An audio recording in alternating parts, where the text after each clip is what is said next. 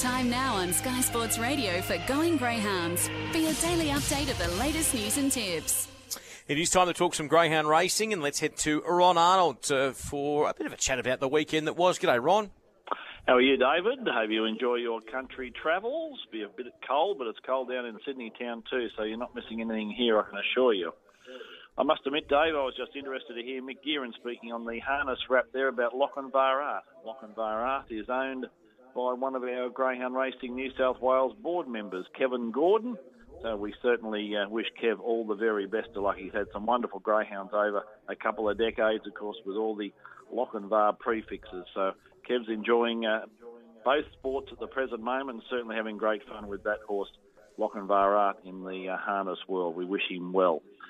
Of course, uh, today being the 24th of August, Dave, is a special day for a couple of reasons. 24th of August 1972, they released the album for Neil Diamond, Hot August Night, and it went to number one here on the charts for 29 weeks and still one of the all-time classics.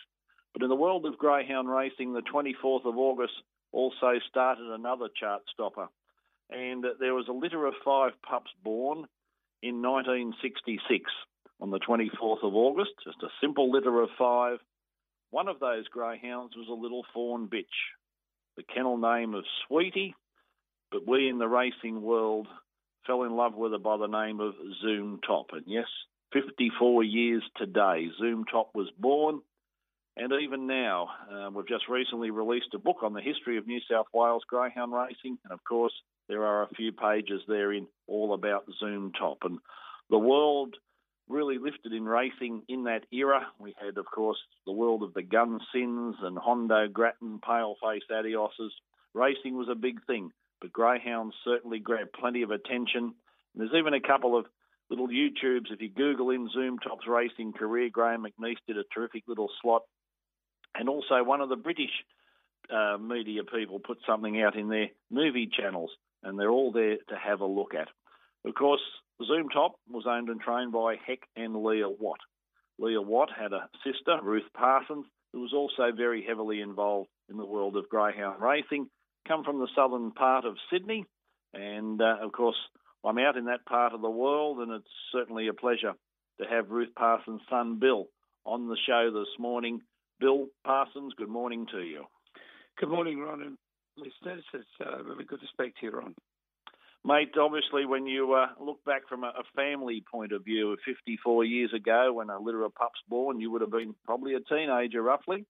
Um, a couple of years on, when the, the superstar started to race, tell us a little bit about the, the family and looking from the, the family dinner table out with this greyhound as it grew. How did it impact on the family?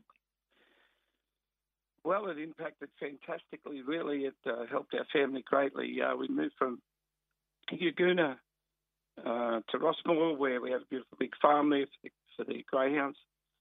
There was Hec, who was a builder, worked his butt off up at five o'clock every morning. Lee was looking after the four kids, uh, Jeff, Ron, Malcolm, and Margie. And uh, yeah, it was a flat chat, working all day and uh, dogs all morning and all night, and uh, travelling a lot of places with Zoom Top, as you're probably aware.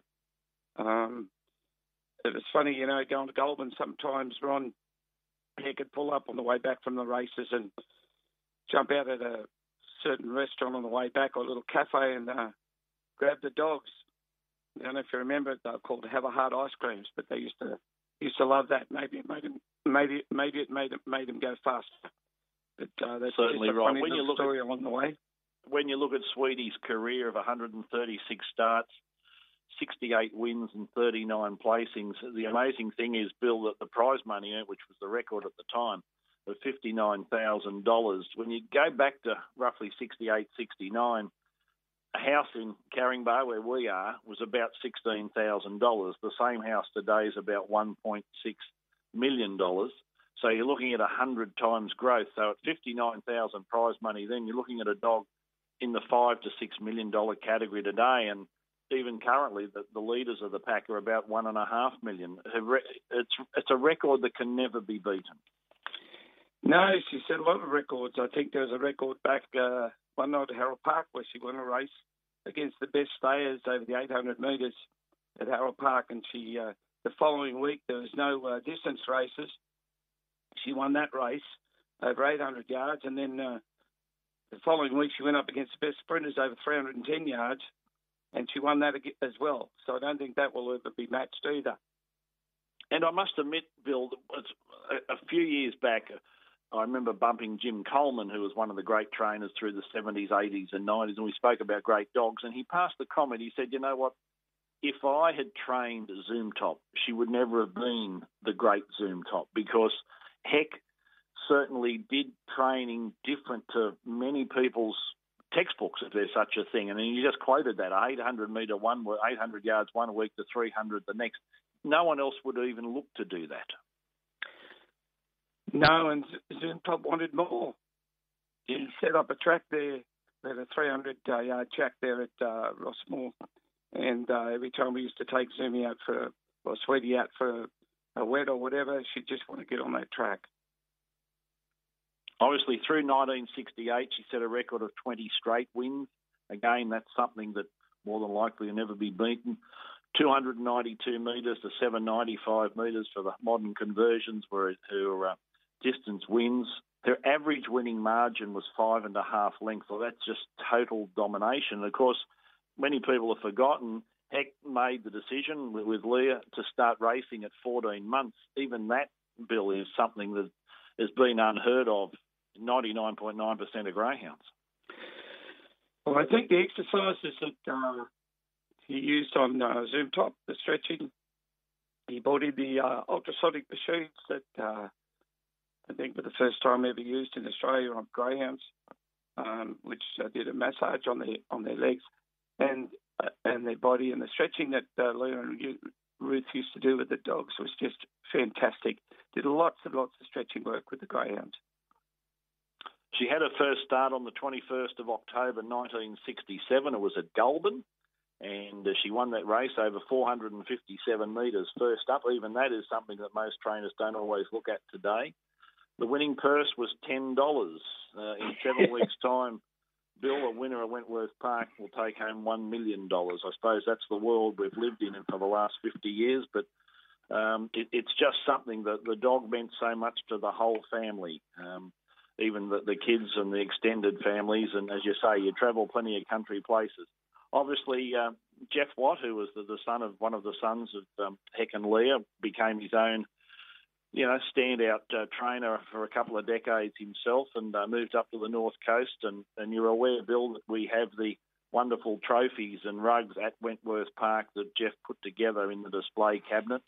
So for anybody that ever comes to Wenty Park and wants to reminisce and reflect about a greyhound that we will never see again.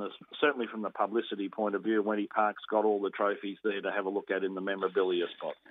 Ryan, I truly hope we can, we can get back to the stage. Um, I've got a time here. November the 23rd, 2003, spectators at uh, to watch the South Sydney Cup at the races to watch Zoom Top race. 15,406 patrons. Wouldn't it be great to see that back again? It certainly would be. Well, and of course, incredibly, the I looked up and her last start was on the 14th of March 1970. Um, so it basically is 50 years this year since the, the great Zoom Top ended her racing career. And of course, it wasn't just her in the litter, Bill. You know, the other four were all standouts. Of course, Busy's Charm was uh, probably a champion in her own right, with uh, Big Sister there dominating it all. But but Busy's was certainly um, you know a, a one that ran second many times, but also took plenty of success. absolutely, Ron, and um, just uh, thank you for keeping uh, all the history of gymnastics alive. No, that's all good, mate. The uh, the, the, Parsons and Watt world uh, will be stamped on the world of greyhound racing for uh, many, many a long day. And our regards to all the family, and uh, certainly look forward to catching up somewhere in the near future, mate. You take care. Thanks, Ron. Take care. There he is, Dave. That's Bill Parsons, who was the nephew of Hec and Leah Watt that uh, owned and bred Zoom Top. And, you know, when we look back in the history books, even in the thoroughbred world, they're always going back to Phar Lap. Um, obviously, in the harness world, Hondo and Paleface, but Zoom Top is certainly the one that set that standard, even till today. I think in the overall greyhound still Zoomy holds the record as the number one. We may have had faster sprinters and better sprinters and even better stayers, but in the overall art of an actual greyhound freak, there is no doubt Zoom Top holds that record as the number one. And uh, certainly the, the, the, family bred on with greyhounds for many, many years. And uh, like all time, unfortunately, uh, some have passed on now, and uh, it's down to the kids to remember. So, uh, and Bill Parsons, he's certainly been to Wenty Park a couple of times, and they do appreciate the fact that we've got on display there all the Zoom Top memorabilia. So anyone coming to Wenty Park at any stage, certainly just come along and uh, take one of those selfies with it. It's something that uh, you'll never see again. And there are a couple of spots on the, uh, as I mentioned, on the uh, YouTube world. If you Google up Zoom Top Racing, Graham McNeath did a little slot um, some years back, and also one of the British uh, media boys did something for their cinematography. And there's a little stretch there to cover all that. If you come to Sydney, they were basically promoting Sydney, Australia, and uh, they put Zoom Top into that. If you come to there, certainly come to the races to see that greyhound.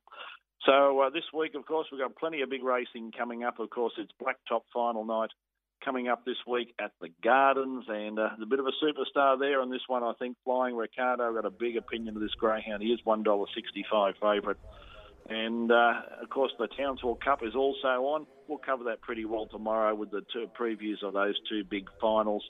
And uh, Dave, of course, as I say, we always remember the greatest of all, but it is Zoom Top's birthday. She would have been 54 today. So uh, wow. congratulations to everybody. On uh, many people have kept that dream alive, and certainly all the race clubs. We've got uh, Zoom Top features in both states, in New South Wales and also in Victoria. So it's sort of a bit of a special mention today, mate. The birthday date of Zoom Top.